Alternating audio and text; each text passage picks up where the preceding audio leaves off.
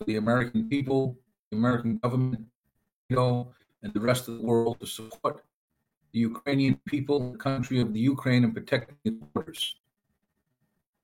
We have a very unfortunate situation here in Mr. Putin and his leadership, who appears to destruct the world.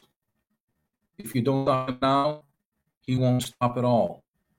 I believe his plans are to expand not only Ukraine, but back into the old Soviet Union.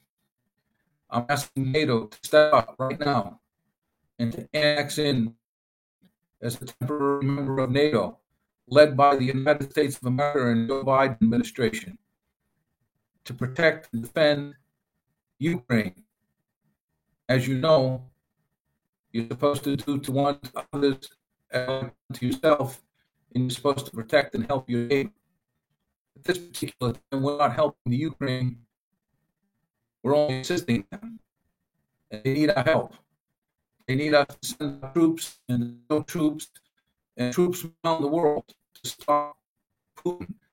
I call on Putin to stop the aggression, to step up and be a real man, and be the man that he should be, and not the man of a killer, a cheat, and what the rest of the world is at him as as of today.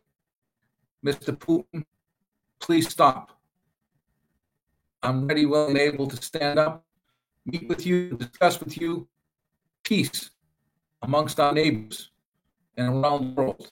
With the current events going on with North Korea and South being launched yesterday, and China announcing putting military in the airspace of Taiwan,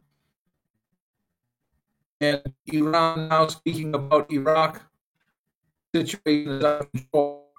If we don't nip the button now and send in the NATO troops, I'm afraid to say the destruction will continue.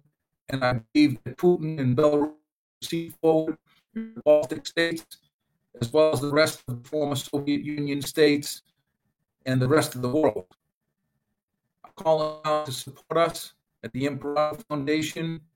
You can make a donation, our cause, and use social media to spread this message around the world. NATO, this is an emergency. Biden administration, this is an emergency. You need to set aside arms, annex into Ukraine, and defend their borders, defend their people now. If not, the blood is on our hands, and it shouldn't be. The whole world is against Russia leadership and Putin, and not the Russian people we protect Ukraine as well as protect the Russian.